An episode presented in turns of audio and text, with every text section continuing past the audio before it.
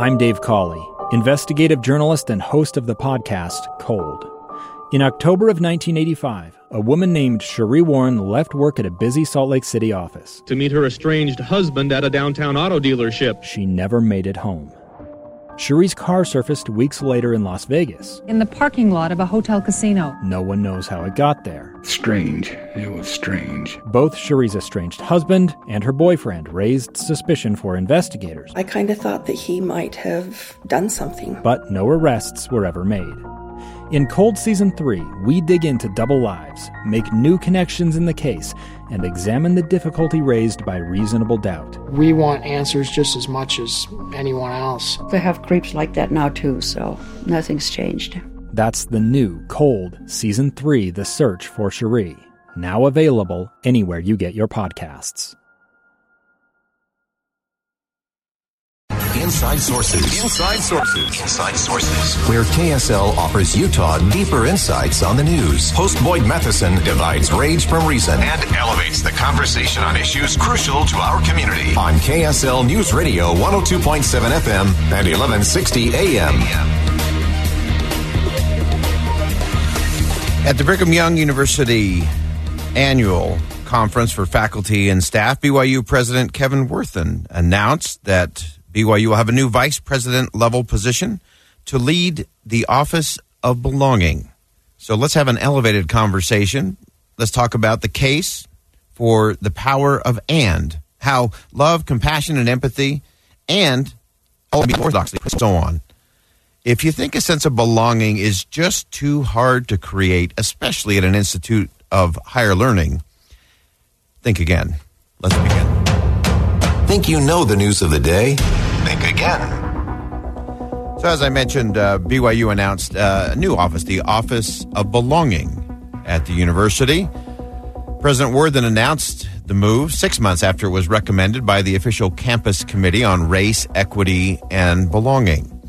Uh, the focus of this institute uh, and this Office of Belonging uh, will be to focus on helping campus members achieve the community of belonging. Uh, has a uh, statement on its website saying, using the guiding principles it sets forth, the office will not only be core to our efforts to root out racism, it will also help us combat prejudice of any kind, including that based on race, ethnicity, nationality, tribe, gender, age, disability, socioeconomic status, religious belief, and sexual orientation. So, this new Office of Belonging uh, is an interesting place for Brigham Young U- University. I think it is a place where they are leading out in the conversations around everything from racism uh, to a lot of the crucial conversations we need to be able to have, especially on a university campus, uh, while also maintaining their distinct differences. Uh, during the course of the meeting this morning, again held at uh, BYU, this is the University Conference for Faculty and Staff. They do this every year just prior to uh, school opening up for the fall semester. Uh, as part of that conference and conversation, Elder Jeffrey R. Holland, former president of the university and a member of the Quorum of the Twelve Apostles of the Church of Jesus Christ of Latter day Saints, addressed the faculty and staff as well. And his message was really that of and, of we can be compassionate and kind and caring, and we can maintain orthodoxy and standards and principles that the institution was founded on. And so I want to go through this. We're going to stay with this conversation uh, through this segment and through the next segment because I want you to hear uh, what Elder Holland said uh, in terms of where we are and where we need to go, what it means for an institution that uh, he loves dearly. Uh, it was uh, very great to see coming out of the pandemic and knowing that we'll have students back on campus. Uh, to see Elder Holland and his wife Pat uh, back on campus, back at an institution uh, that they both helped to shape and that shaped both of them, I believe, in the end. And it was really nice to see uh, photos and images of them uh, being back, kind of back home, so to speak, at BYU today. His message was powerful in classic Jeffrey R. Holland fashion, a wordsmith, wordsmith. Uh, he was very specific in terms of what he was trying to convey And I think doing that in his own words is the, the best way for all of us to absorb this and, and think it through. Uh, so Elder Holland began and shared not only his love for the institution of BYU from the time he was young, but he also started to talk about where the institution is. He read a portion of a letter that someone had written uh, about how they had actually felt betrayed by the current status of BYU. Take a listen. You should know, the writer says, that some people in the extended community are feeling abandoned and betrayed at BYU or by, by BYU.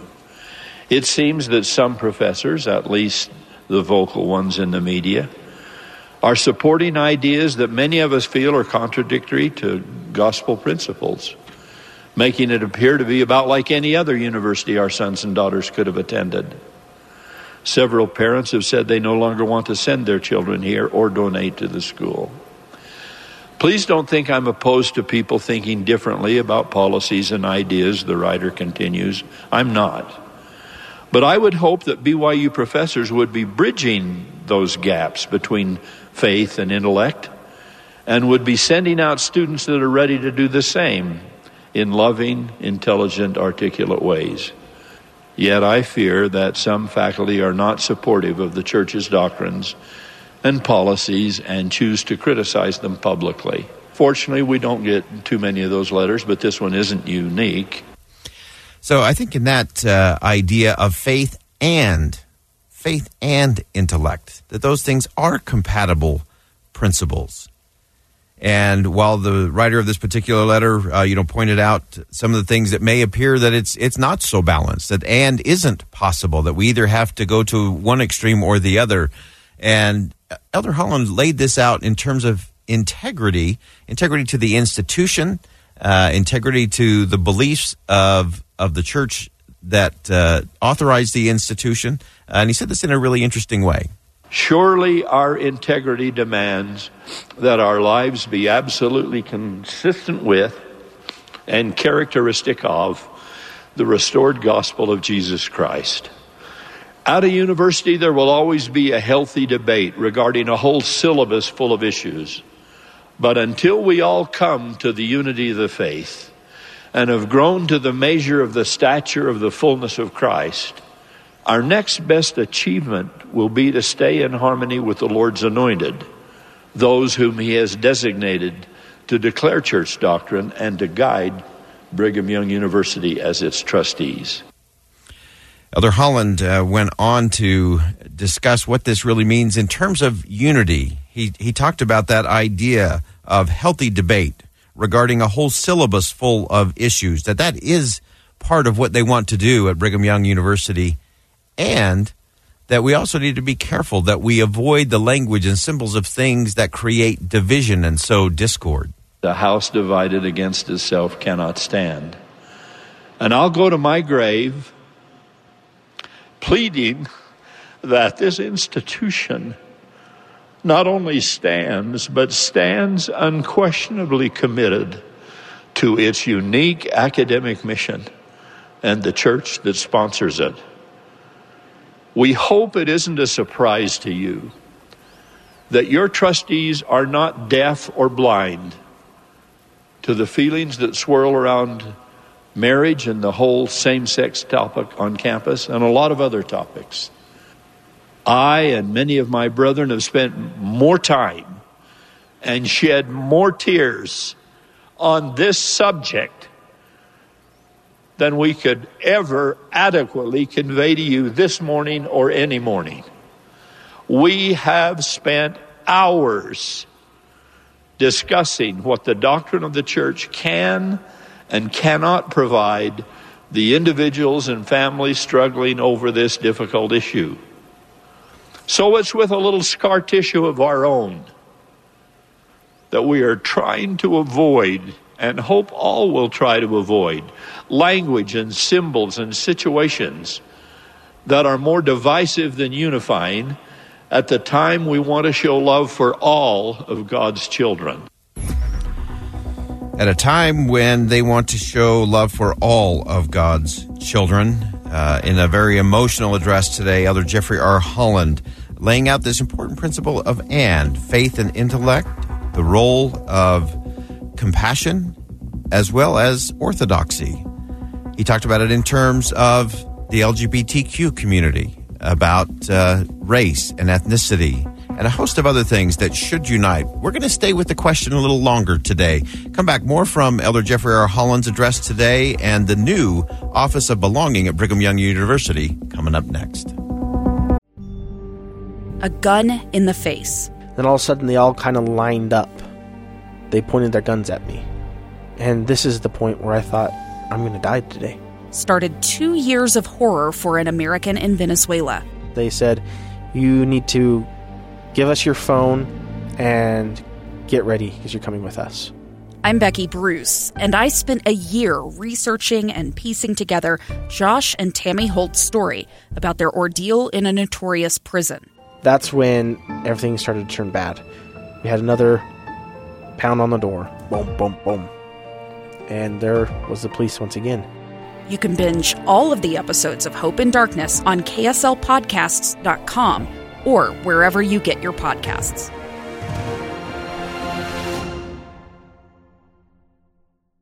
Inside Sources with Boyd Matheson. If you're just joining us, we've been talking about the annual university conference for faculty and staff down at Brigham Young University, where they announced today a new office, the Office of Belonging. It'll be a vice president level position, uh, part of President uh, Kevin Worthen's cabinet down there. Uh, also, as part of the meeting today uh, with all of the university faculty and staff, Elder Jeffrey R. Holland of the Quorum of the Twelve Apostles of the Church of Jesus Christ of Latter day Saints uh, painted some really clear perspective and balance in terms of and that uh, you can have compassion and love and caring and you can have standards uh, and principles and orthodoxy that matter. Uh, we talked just before the break in terms of uh, Elder Holland's words, talking about the time that he and those uh, in the leading councils of the church had spent uh, dealing with everything from same sex attraction and LGBTQ issues uh, to how he feels about those individuals, how they have been treated, uh, and again, this sense of belonging. In that spirit, let me go no farther before declaring unequivocally my love and that of my brethren for those who live with this same sex challenge and so much complexity that goes with it. Too often, the world has been unkind, in many instances, crushingly cruel to these, our brothers and sisters. Like many of you, we have spent hours with them. We have wept and prayed and wept again in an effort to offer love and hope while keeping the gospel strong and obedience to commandments evident in every individual life. The world can be crushingly cruel, as Elder Holland stated uh, with great emotion in this uh, speech that he delivered today down at Brigham Young University. He went on to talk about the difference of what empathy is and what it is not, and why the distinction matters. But it will assist all of us it will assist everyone trying to provide help in this matter if things can be kept in some proportion and balance in the process. For example, we have to be careful that love and empathy do not get interpreted as condoning and advocacy, or that orthodoxy and loyalty to principle not be interpreted as unkindness or disloyalty to people. As near as I can tell, Christ never once withheld his love from anyone. But he also never once said to anyone, Because I love you, you are exempt from keeping my commandments. We're tasked with trying to strike that same sensitive, demanding balance in our lives that same sensitive, demanding balance uh, of love and empathy and maintaining uh, critical things that are critical, things that are truly important. Uh, he actually referenced uh, a, uh, some lines from Elder Neal A. Maxwell uh, that talked about the early days of the church in Nauvoo, where those who were building a temple had a trowel in one hand uh, and a musket in the other, as they were both trying to build and defend. And talked about why that matters and why that may still be necessary to both build and defend. Musket fire, yes, we will always need defenders of the faith. But friendly fire is a tragedy. And from time to time, the church, its leaders, and some of our colleagues within the university community have taken such fire on this campus. And sometimes it isn't friendly. Wounding students and the parents of students, so many who are confused about what so much recent flag waving and parade holding on this issue means. My beloved friends, this kind of confusion and conflict ought not to be, not here. There are better ways to move toward crucially important goals in these very difficult matters.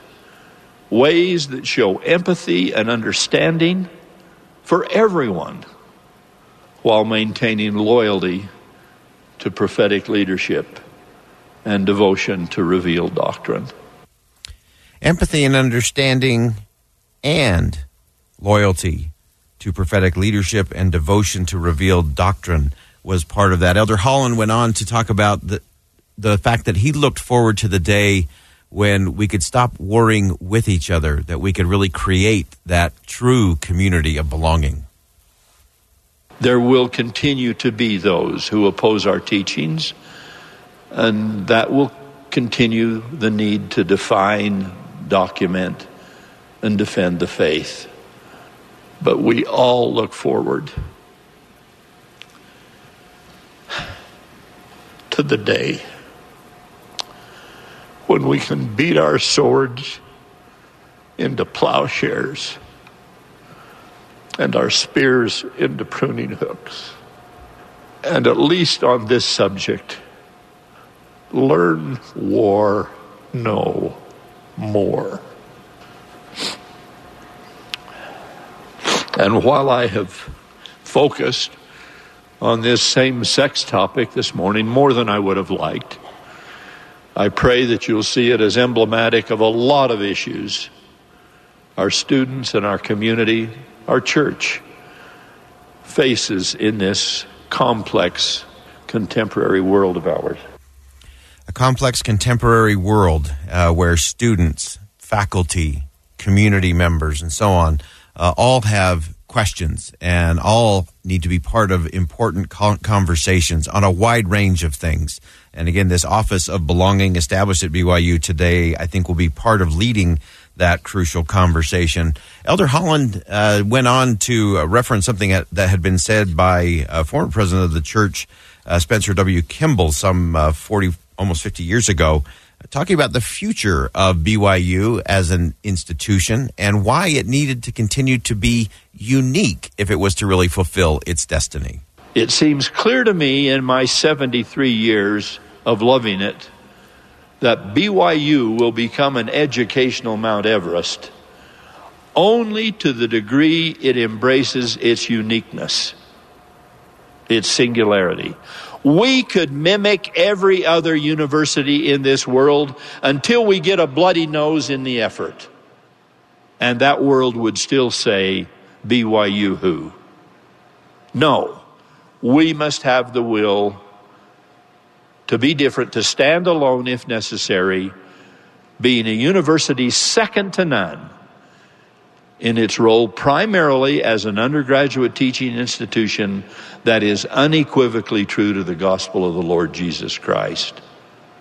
If at a future time that mission means foregoing some professional affiliations and certifications, then so be it.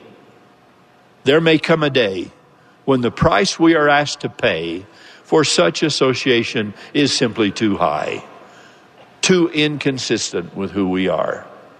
No one wants it to come to that, least of all me, but if it does, we will pursue our own destiny A destiny that is not a matter of chance, but largely a matter of choice. A destiny not a thing to be waited for, but a thing to be envisioned and achieved. It was an emotional address by Elder Jeffrey. Holland of the Quorum of the Twelve Apostles at, at BYU today to faculty and staff. He talked about that destiny being a matter of choice, something to be envisioned, something to be achieved. And he concluded by challenging the faculty to really help the institution live up to its potential. Please, from one who owes so much to this school and has loved her so deeply for so long. Keep her standing, but standing for what she uniquely and prophetically was meant to be. Again, that's uh, Elder Jeffrey R. Holland of the Quorum of the Twelve Apostles of the Church of Jesus Christ of Latter day Saints, speaking today to Brigham Young University faculty and staff at their annual conference uh, on a day when they announced the Office of Belonging uh, at the university by uh, Kevin Worthen, the president of BYU. Uh, Elder Holland really delivered a landmark address in terms of a great way for all of us to look at how we approach so many issues and how that unity and how that sense of belonging can actually be created.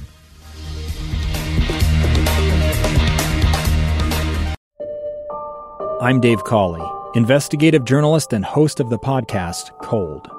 Don't miss Cold's new season 3, where I look into the unsolved disappearance of Sheree Warren, a woman last seen leaving her job at a Salt Lake City office in 1985. Police cast suspicion on Sheree's estranged husband and boyfriend, but never made any arrests or recovered Sheree's remains. Find Cold Season 3, The Search for Sheree, anywhere you get your podcasts.